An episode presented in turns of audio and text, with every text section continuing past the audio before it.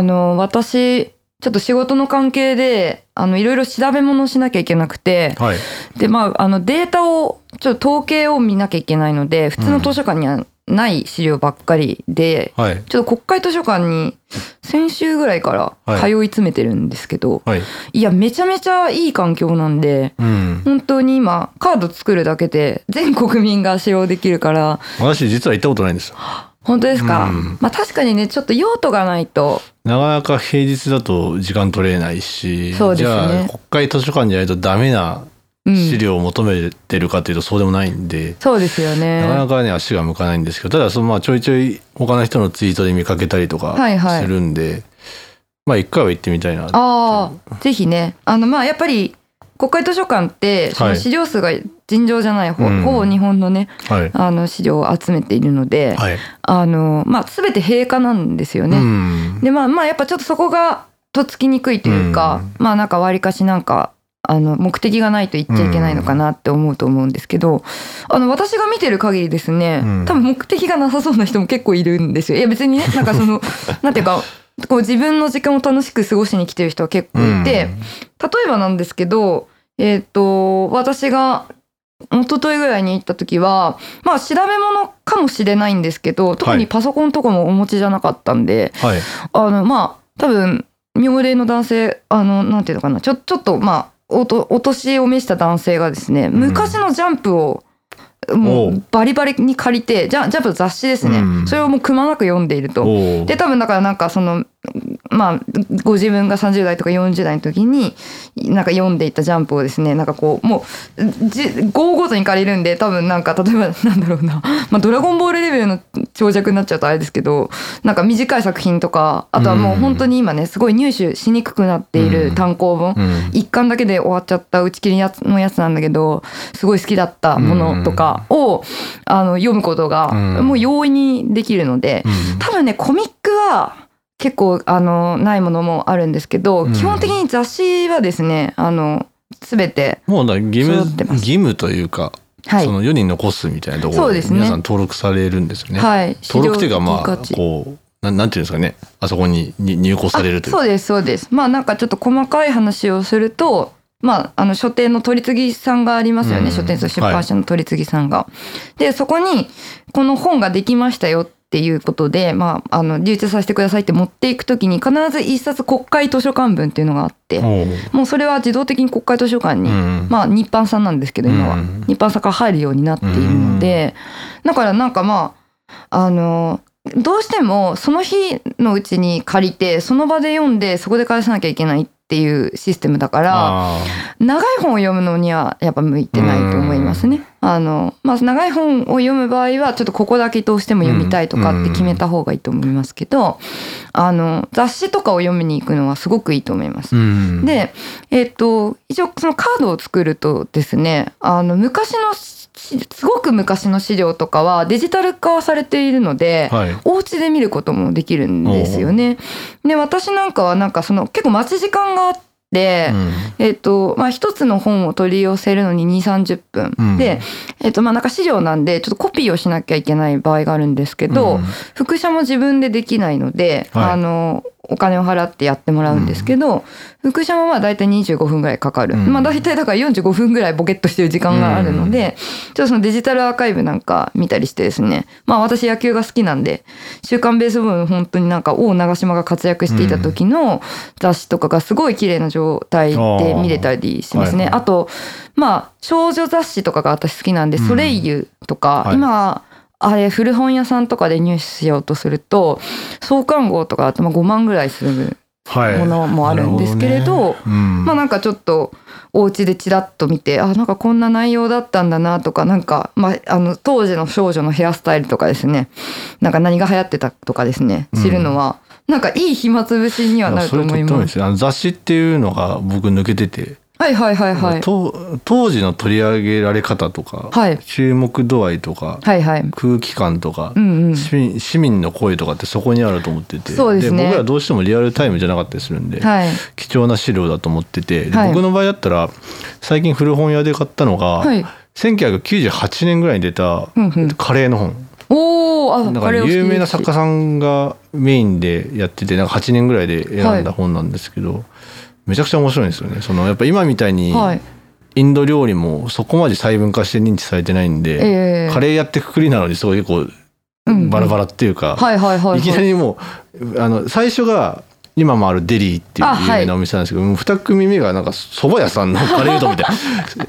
すごいね。強引なまとめ方で、はいはい。それがまた面白くて、うん。あでも今半分ぐらいしか生き残ってないなとか、当時当時流行ってたカレー屋さんみたいなの僕すごい知りたいんですよ実は。はいはいはいはいはい。あモンスナックはやっぱこの頃から人気なんあだなとかねそういうのめっちゃ面白いんですよね。はいはいはいはい。特にやっぱ食べ物ってその需要のされ方が全然変わっていくじゃないですか、はいはい。その昔はあれでしょなんとバターチキンカレーでしょみたいになったのが、うんうん。どんどん変わってってるっていうのがあるんで。でやっぱそういうのってネットには残ってないんではい。特に20世紀のはい。まあえー、と飲食店の情報ってすごいないんであのうんうん。不足してるんで、そういうの見たいなって思いますしね。音楽とかもそうですね。うん音楽雑誌も。そうどう当時どれぐらいあの人気あったのかとかはい。っていうのは見れるだろうからやっぱりネットでは拾いきれない部分っていうのは見たいですね、うんうんその野球もそうですしね。そうですね。例えばだからスタジオボイスとかね。あーのその系で言いますとそれすごい読みたいな。スタジオボイスはうん。全部ほとんどある、まあ抜け感ありますけどね多分ね。ええ多分一日潰せちゃうなそれでね。そうなんです。で無料ですよ無料、うんまあ複写複写も白黒だとうん。20円とかかな、多分ちなみに海外の雑誌とかってどうなんですか？海外はね残念ながらあんまりない。タイムズとかでもないんですか？タイムスはあるかもしれないです。レベルだってあるけど、はい例えばビルボードの雑誌とかそういうのはない感じビルボードも多分歯抜けでしかないと思います。そう実は私その MLB のことを調べなきゃいけなくて、ええ。あれかな僕に聞いてください。いやちょっとねだからなんか藤木さんにアマゾンでちょっと持ってるよとかってうんあるかなとか思ってたんですけど、ちょっとあの海外は弱いですねまあどうしてもね。ただまあうん。日本のそれこそだから今藤木さんが言ってた通り風風俗っていうんですか、うん。っていうのを調べるのはとてもいいと思いますね。あと今拝観しちゃってる雑誌とかもねあのありましてえっ、とまあ私みたいな編集者も多分結構相当数来てるあと研究者ですねも来てるんですけれど、はなんかこの前面白かったのはですねなんかすごい一生懸命キャンキャンばっかり借りてる女女性というかいいですね。あのなんだ？えっ、と私よりちょっと年下ぐらいの方が、うん。明らかに仕事でいらっしゃってるんだと思うんですけど、うん。きっとあれは多分そのトレンドみたいなものをですねあの一つ調べ一つのてこいって。指針としてキャンキャンを軸に見てたそうですファッションの変遷というか。そうそうそうそうそう。ねなんかまあそのトレンドの変遷みたいなのを調べてこいって言われたりとか、あとまあ旅雑誌ばっか借りてる人はあこれはきっと旅行代理店の人かなとかそうん想像しながらねあやったりするそれで言うとこの前ちょっとドライブにハマってるみたいな回ではい言いましたけど、あの限界ニュータウンの限界ニュータウン研究してる人がやっぱそのなんか当時の原野商法とか、はい。そのなんだろう。何にもない北海道の土地をなんか価値が上がりますよって売るみたいな、はい。まあ商法がそれ70年代に多くて。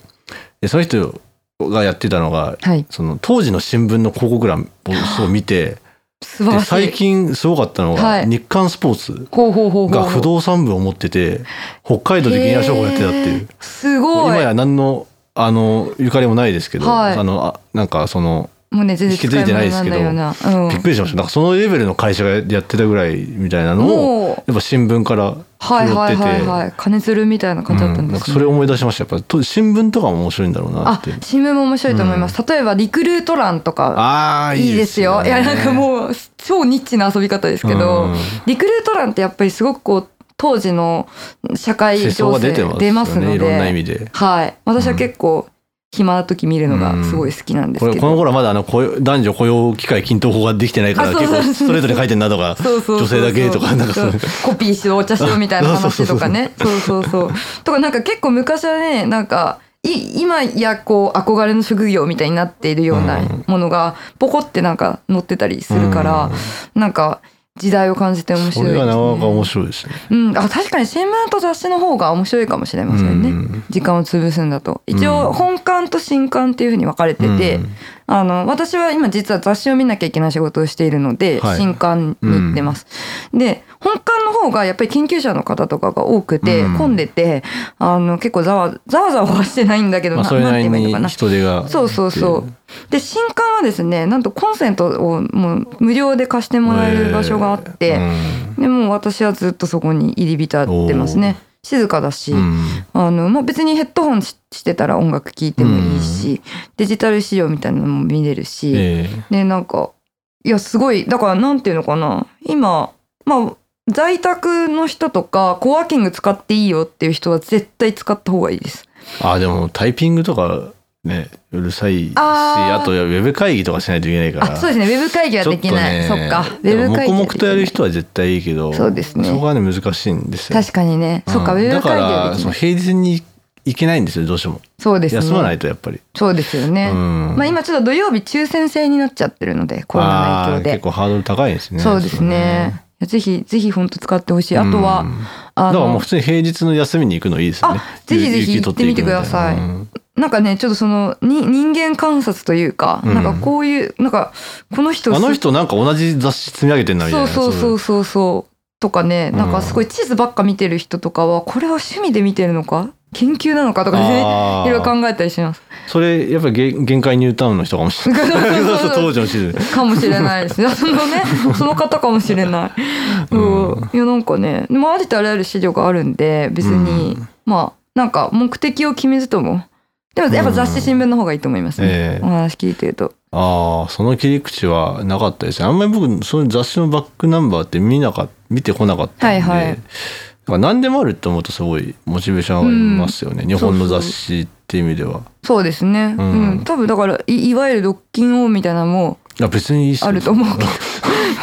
私はいいですけどそれは。そうですね。ん。まあ音楽世の中にそういう余計なバイアスを与え続けた雑誌。世の中にねすごい余計なバイアスあれのせいで聴かなかった音楽みたいなのがそうですね。あるはずですでもなんかそのそれこそよくね当時の渋谷陽一が星4をつけたアルバムとかっていうので、うん。なんかネットでもあーでもそれ面白いまとめてる人いるけど、えーみたいな。そういやねえだろこっみたいな。ちがまあ星1でこっちは4かみたいな。まあでもまあなかなか難しい商売ですけどね。まあそうですね。個人の趣味っていうか。うん。木を手だっただろうまあ結果論ですからね。結果名盤だったみたいな。そうそうそうやっぱ集合値の結果が分かったみたいな、うん。映画もそうですけど、あそうですね。映画雑誌とかもあるかも、うん、キネマ人報とか見て思うんだろうな昔の。昔のねなんかアラン・ドロンとか私アラン・ドロン好きなんでちょっとこ今度借りてコピーとかしてもらおうかなとかうん。思ったりとか、あとは、まあ、ちょっとこれは本当打足ですけど、はい。えっ、と本館と新館におのおの食堂がありまして、ああいいじゃないですかはい。まあ、とっても本当に食堂価格なんで、うん。私まあ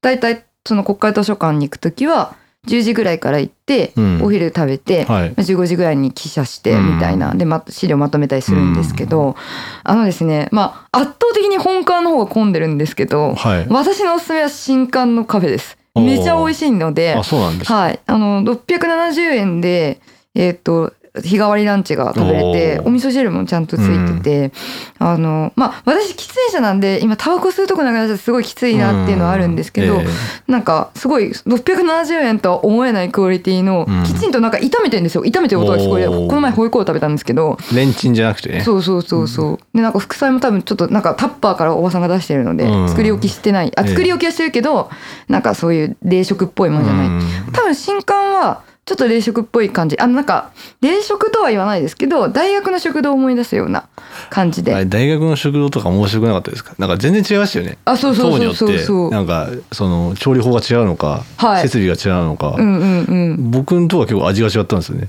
あそうなんですね。面白かった。それは面白かっなんか生協系列とかだと、うん。なんか同じうどんの味しますええああ そうですか。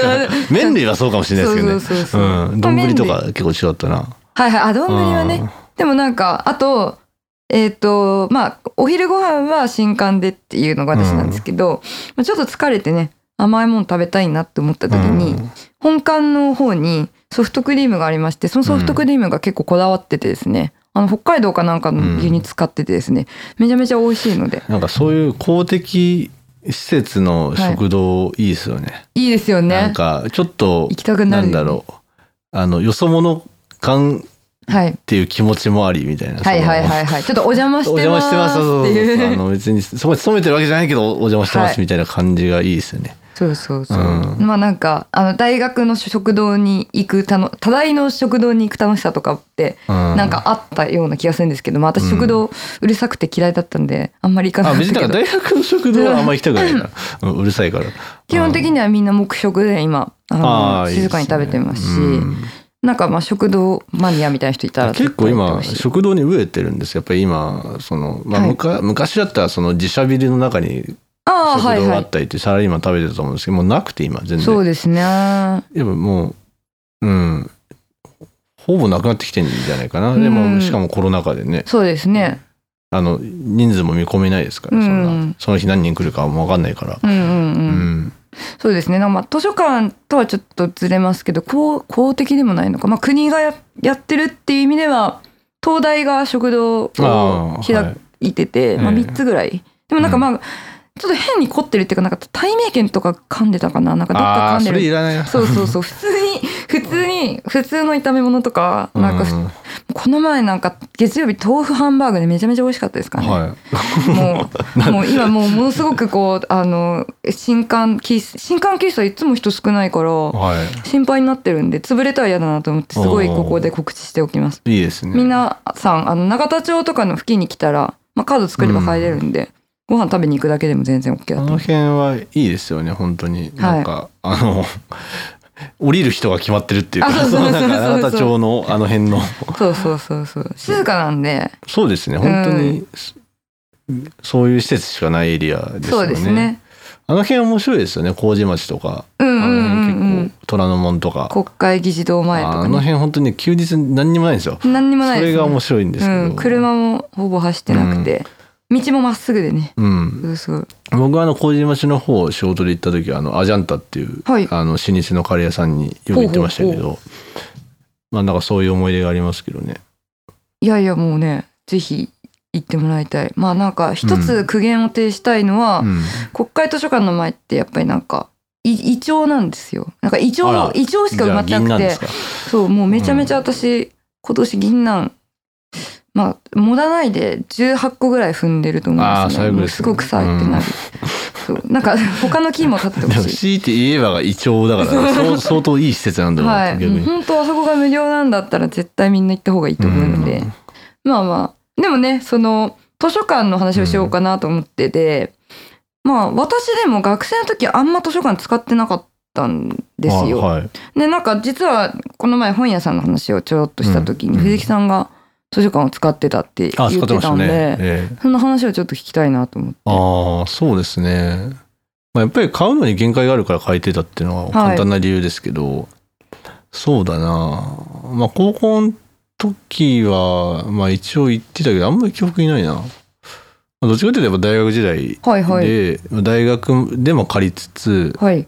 あとちょうどそのまあ学校が町田市と相模原市の間にあったんで、まあ、町田の図書館にも寄って、うんうんうん。一応地元まあ地元のがあんま良くなかったかな。正直川崎市の図書館はい。でそんな良くなかったから、うんしてましたね。町田の図書館って結構大きいとこですか？大きいです。で何がいいってね CD がめちゃくちゃあるの。ああバカみたいに書いてました。で当時はあのサブスクのサの字もなかったんで、はいなかった2000ですね。2010年代前半はい。なんで、もうだから町田市図書館で CD 借りるかジャニスで借りるかみたいな、はいはいはいはい。その2択でしたよ私どなるほどなるほど。やりやりたい放題も。なんかありますよね。私も、まあ、知人から聞いた話によると中央線沿いは立,、はい。立川市立図書館の CD の数がえぐいらしくて。ああなんかやっぱその手で言うとねあの文京区の小石川がねレコードがいっぱいあるってわいうのお。ですごい有名です。一度一度も行ったことないんですけど、ええええええ。なんかその辺の在庫がすごいって。なんかやっぱり小石川ってやっぱ出てきますね。音楽好きの間で図書館っていう感じで。だから半分そのレンタル CD ショップみたいな感じではいはいはい使ってはいましたね、いや全然そういう使い方でもね、そうですね、うん、我々が払ったお金で経営してもらってるわけだから、そうですね、うん。えちまあなみにはい。レコードって借りれるんですか、じゃないですかね。あんまり詳しくないけど、すごい。うん。でそうですね。まあ単純に使えるもんは使っとけみたいな、うん。まあちょうどその生活圏として通通るから、借りとこうみたいなとか、そうですね。まあちょうどそういういろんな自分の興味のある分野っていうのが広がってた時期だから、うん。まああありがたかったですね。町田別に住んでるわけじゃないのに、はい。いっぱい借りれたから。確かにね。だからまあ音楽はね今まあわ我々はあのえっと Spotify と、うん。えっと何でしたっけあれ。アップルの方か、はい。使ってこうやってね配信しててもうサブスクリプションできるようになりましたけど、まあやっぱり本もサブスクリプションあアマゾンがね、うん。サブスクみたいなことやってますけど結構限界があるというか、うん。まあ相当限界がありますよね。なんかよわまあこのポッドキャストを聞いている人が読みたい本ってほとんどないかあアンリミテッドですか？そうですそうですこれまああのこの前のほ本の話、はいはいはい。本の話でいいんですかね？あ全然全然いいですよ。あの時 Kindle 読む気にならないみたいな話ですはいはいはい。最近めちゃくちゃ読んでて。おっとはいあはいはい。のですねまあ僕あの実は少し前にまあちょっと前かな夏場ぐらいにあの Kindle Fire を買って、はい。まあ YouTube とか見てたんですけど、はい。最近そのまあ不定収束っていうかあんまり元気ないくて、はいはいはい。ちょっと歯の矯正とか大変で。でなんか本は辛いんだけど、うん。Kindle だったら読めるっていうわかるわかる。謎の無敵状態に入って最近読んだのが、はい。えーっとあの清水さんっていう伝説の,はい。し、あの記者の人が書いた、あの北関東の幼女誘あ拐殺人事はいはいはいはい。件を追うあのすごいベストセラーになった、あはい超有名な文庫になったやつかな、はいはい。はいあとえーっとその関東あの空襲か。はいはい。あ東京大空襲で、あはいあの親を亡くした子供たちが上野に集まって、うんうん。その地下道にその孤児たちがどういうはい人生を歩んだかっていうレポとか、これもうつい最近の話です。よもうもう読破しまくってで、すごいね。とかあと北九州殺人はい事件の。まあまあまあ。まあ結構それってアンリミテッドですか？アニメでとマジですか？めちゃくちゃ吟味してみてそれ今読みます。素晴らしい。一瞬で読んじゃってあの楽ですよ。ノンフィクションも結構じゃああるってことです探せばありますよね。そうめちゃくちゃ血眼になって探してそれが すごいなんか あのシンパシー感じてると思いますけどチョイスに、うんまあまあまあまあ。だからなんかその寝れないけど本を読むために電気はつけたくない時にめちゃくちゃ良わかりくて。そうまあで光が結構いいから、くないなね、と思いながら。いやいいと思いますよ。買った方がいいんだろうな全然。いやなんか私は最近まあちょっとツイッターでもちょっとつぶやいてましたけど、はい。早川から出た「統合失調症の一族」という、えー、とノンフィクションですね翻訳がありまして、えーとまあ、本屋さんで見てあこれ読みたいと思ったんですけどいやー534ページあってですね、はい。ちょっととてもとても持ち歩けないけど、うんうん。でもまあもう触りだけ読んでも死ぬほど面白いから、うん。Kindle で、うん。ちょっとまあ割安？若干？10%オフぐらい、うん。だから3500円ぐらいで買いましたからね、3日で読んじゃいましたよ。面白すぎて。だからまあやっぱそういう長尺の本は全然買っていただいてそうですね。Kindle 使っていただいて。ルルポ系はいいかもしれない。僕全部ルポだから。そうですね。まあ私もレポだ、ルポはうん Kindle いいかもしれない、やっぱなんか小説とかはちょっと雰囲気出ないかあもしー出な。いいれななですね。出ない出ない。そうめくる感じっていうか、うん。まあ、小説は例えば近現代文学読むとかだったらね文庫化されてたら、確かに三島由紀夫 Kindle で見たくないな うん川なんか端康成怒られそう。三島由紀夫に怒られそう。はセーフだけどみたいな。確かに確かに、うん。まあまああとはまあビジネス書読む人とかはね全然うん。OK なん急に割り切り始めましたそこは。あ全すごい然助かりました利活用してください、うん。えてかなんかアンリミテッド読んでみようかな。おかげで一時期睡眠不足で。ええええええ。あちょっとねそう名作名作ばっか読んでたから。なるほどなるほどだからうん。なんだろう別になんかケチるとかそういうわけではなくて単純に一つの手段として助かりました、そうなんですね。ややっぱ寝ながら読めるのがそうですよね。あね。あの電気を消しても読めるのが一番大きそうそれいんです。だかがねすごい良かったです、はい。僕の中で。ら寝落ちできるんですよ。言ったら。てかすぐ寝れる。あもうやめようっつって、うんうん。パッて。でその明るさ変わんないから部屋の。そうそうそうそう。のまま寝れるんでかといって一応やっぱ Kindle ってあのライティングが考えられてるんで相当、うん。あのなんだろうスマホをずっとやるよりも全然目に優しいっていうか、うん、僕は全部全部後ろ黒にしてます。文字白で。はいはいはいはい。ギンギンにはならないんでそうそめちゃめちゃおすすめです、う、うん、なるほどね。ああんだけ Kindle はとか言ってたくせに。めちゃめちゃなんかね Kindle ここ最近急に読んでるてんで。いやいやなんかね私も相当抵抗ありましたけど、うん。使い分けするのは結構大事かなまあある種の図書館として使ってます。アンリミテッドそうですね、アンリミテテッドね。まあでもやっぱりその話を元に戻すと本のサブスクって本当に限界があるので、うん。あそうですね。そういう話になると思うまあね図書館の選書頼りみたいなところ。まあやっぱだからうん。地元の図書館がいかに選書が自分の好みかってめちゃめちゃ大事だったりするとそうですよね。思うんですけど、うん。私はあの実家の方がにありますあの石神の図書館。うん。石神図書館っていうところが結構大きいんですよね。はい。そこがすごい選書が良くて、うん。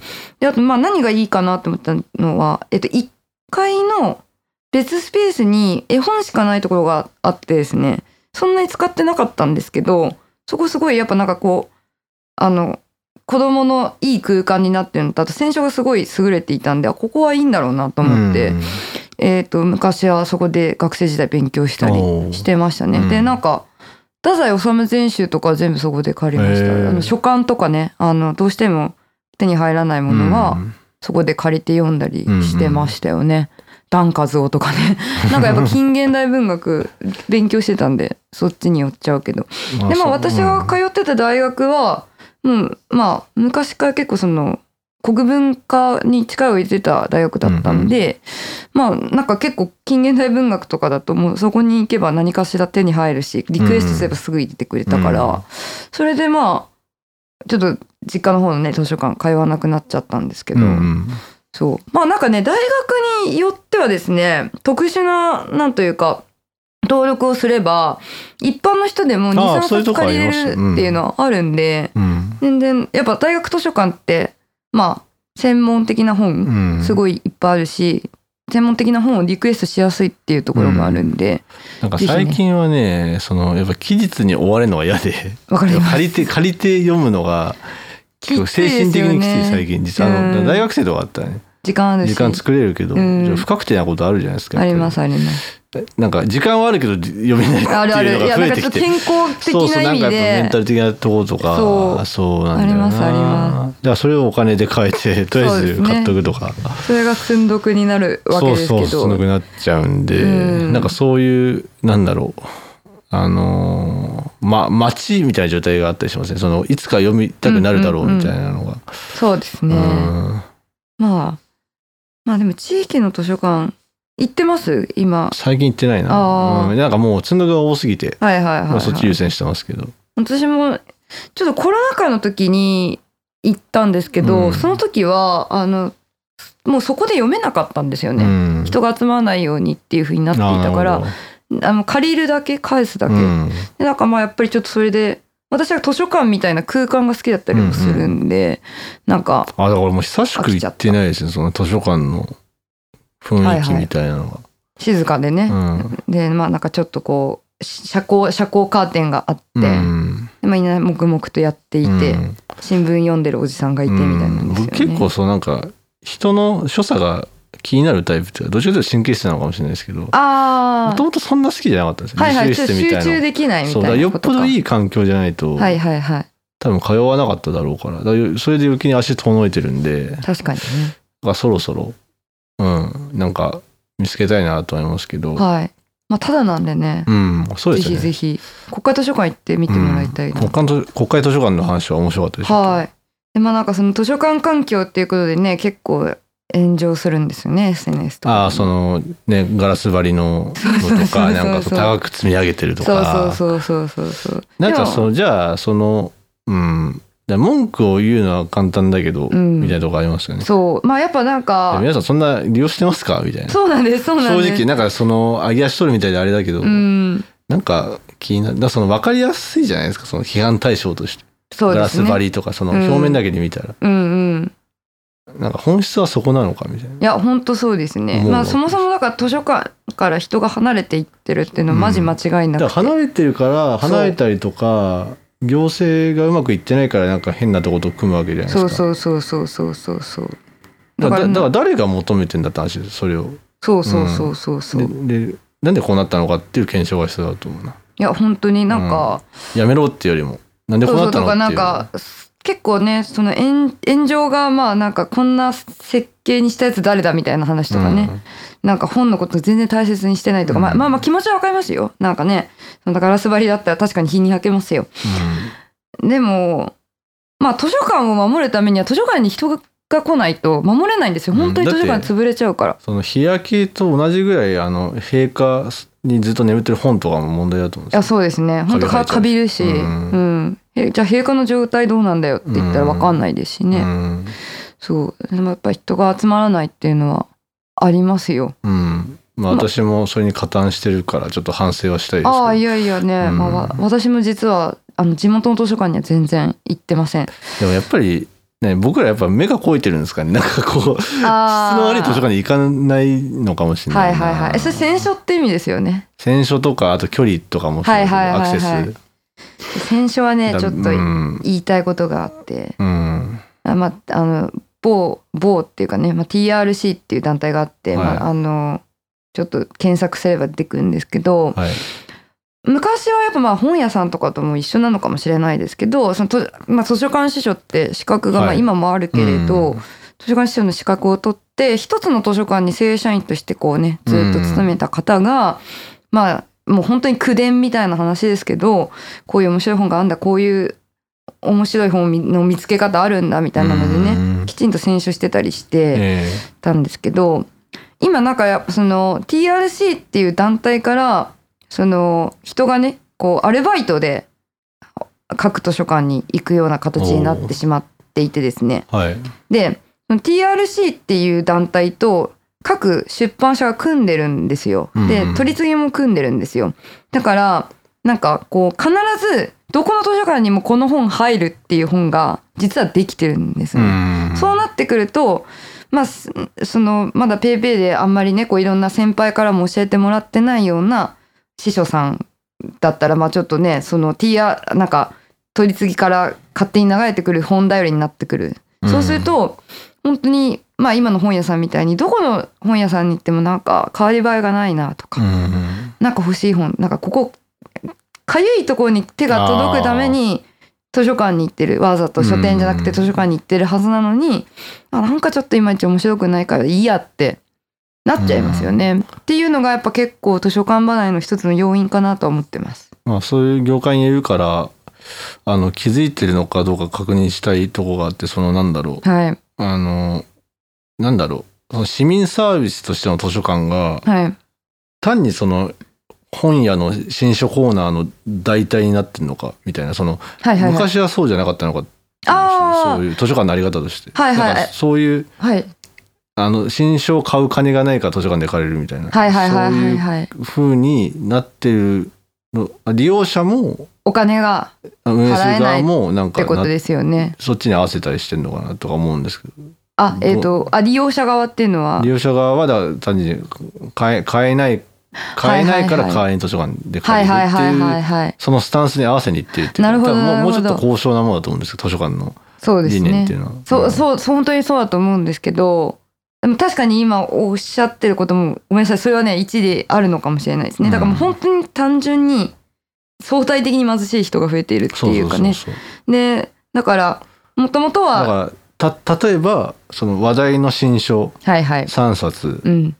そうじゃないけどあすごいこうい意義の意義のあるっていうと尺度が曖昧ですけど、うん。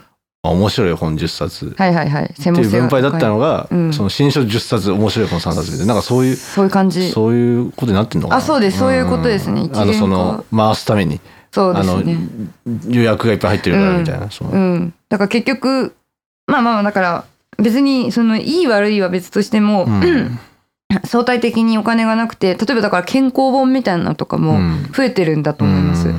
そのまあ560代のまあろ60代70代ぐらいの人の向けての、まあなんかこれテレビとかネットとか見ればまあ我々世代だとこんなのすぐに分かるしなんでこんな本を図書館に置かれてもって思うようなものもでもやっぱりその相対的な、まあ、貧しさっていうのがこう蔓延しててでもリタイアした人は、まあ、年金頼りで暮らすみたいなところでなった時に、そういう本があった方がある意味ではニーズにかなってますよね。うん。確かにその通りだと思います。うん。うんまあそこはね。でやっぱその司書さんがアルバイトっていうのも問題まあですしそうですよね。ちょっと正社員に責なれない。任の範囲が狭まってるっていうかその図書館としての色を出す。そうですね。採用もなくなってきてるとですね。てかやっぱなんかその司書っていうののプロフェッショナルみたいなのがうん。かなり軽視されてるなあというのはすごく思いますけどね。うんまあある種の防波堤っていうかいやこんな取り次ぎのやつばっか並べてたら、うんうんううん。ん。なんか図書館の意味って何？っうんていうのを別に思わないっていうか、うんだからその市民市民サービスとして、はいはいはい、はい、あの全うしてますみたいな。公共のサービスとしてね、うん。別になんかこう本が好きみたいな話じゃなくてね、うん。まあちょっとだからなんか設計の話が炎上してるのももしかしたら近い話なのかもしれないだってやっぱこうガラス張りとかって言ってましたけど、うんまああのお子供と来るお母さんとかも結構多いと思うんですよね。ね。だって今絵本高いし買えないから、なるほど。絵うん。本高いですよね、確かに。ね、もともとね。そう。うん。そうなってくるとなんかやっぱ子供と過ごす空間でうん。なんかすごいこうジメジメしてたら嫌ですよね、うなんか明るい日当たりのいいところで子供と本読みたいって思うと思うし。ね。うん。っていうのもあると思いました今。そこはなんかちゃんと、まあ、議論した方がいいって言うと上からだけど、うん、なんか図書館がどうあるべきかっていうのは考え直した方がいい気がしますけどね、僕からするとね。そうですね。単に本を貸すとこなのか、うん、知恵を深めるとこなのか、それとももうちょっと範囲広げてそういう親子の憩いの場とするのかみたいな、うんまあいろんなニーズがあると思うんでそうですそれをね。限られた税金の中でどうやるかとかっそうですね。ていうことをもっと考えた方がいいと思うんですけどね個人的には。はいはいはいはい、はいうんそのなんか表面的なその日焼けがっていうよりも、うん。確かにね。その秘書さんの悲鳴みたいなのも聞こえるし、うん。うん、あなんか真面目だな。いやめちゃめちゃ真面目な話になりましたね。いやいいと思います。まあ、え本当にそうだと思うんで、ええなんか食堂の話から。あのこういう問題的な話までするのがうちのポッドキャストの良さだと思います。う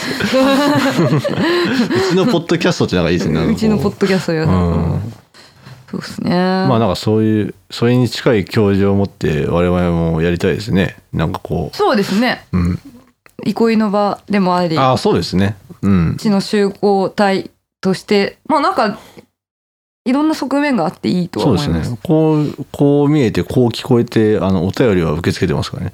あそううんお便りは受け付けてます。うんあの感想も読んでますよ。そう、うん、読んでます読んでます。そうそう反映したいなと思って。はい。ただその人を呼ばないってだけね。あそうそう 人を呼ばないうちはネタはしないってそうそういう。人を呼ばないだけです。あとまあねあの他のポッドキャストとかも聞くときありますけどあのこう合同企画みたいなのはやああらないっていう基本やらない。ことです。それは我々のポリシーとして一つ。うん飯食いに行くのはいいですよ。そうそうそうそう普通にね全然そうですけどお友達になりましょうみたいなのはうん大歓迎ですけどね、うんうちはうちわが苦手な人たちの心に語りかけてるそうですね感じです。本当語りかけてますね、うん語りかけてとかやってるうちにもう2年ぐらいた経っちゃいましたね。ねちょっとびっくりですよねなんか、はそろそろ50回にもね近づいてきてますからそうですねな。んか50回の時にはえじゃあオフ会やっちゃいますか？い。やミクシーのみんなで 紹介文書くやつ集合写真撮りたいな。いやー撮りたいですねうん。うん。あの BSB 最高みたいな な。そんな略し方したことないの？BSB って言ったことない。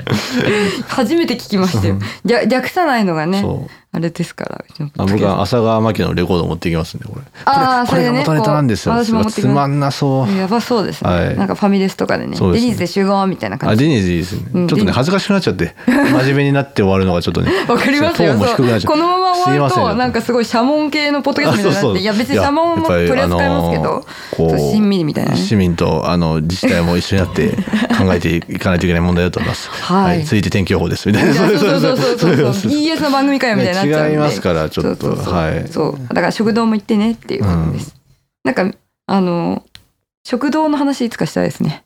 ああそうですうね。ん。藤木さんの方が多分詳しいと思うけど。そういうのハマってるんですよ。あとあの渋い駅弁とか、ああいいな復刻版とか売ってて昔からある駅弁の、はいはい。まあそれにハマってて、峠の釜飯的な話ですか？あれそういうノリです、そうですよね。うん。うん。あの基本ね肉がないみたいなやつが面白い。あのこれちょっと話題違うんだけど。いやですね、まあちょっと次回予告的な感じになりましたけど、ね。食堂もいいですよ。はい。いやまあだからいろんな楽しみ方があるってことです逆に言えば、はい、そうですね。みんな国会図書館へ行こう。行こう。ありがとうございましたありがとうございました。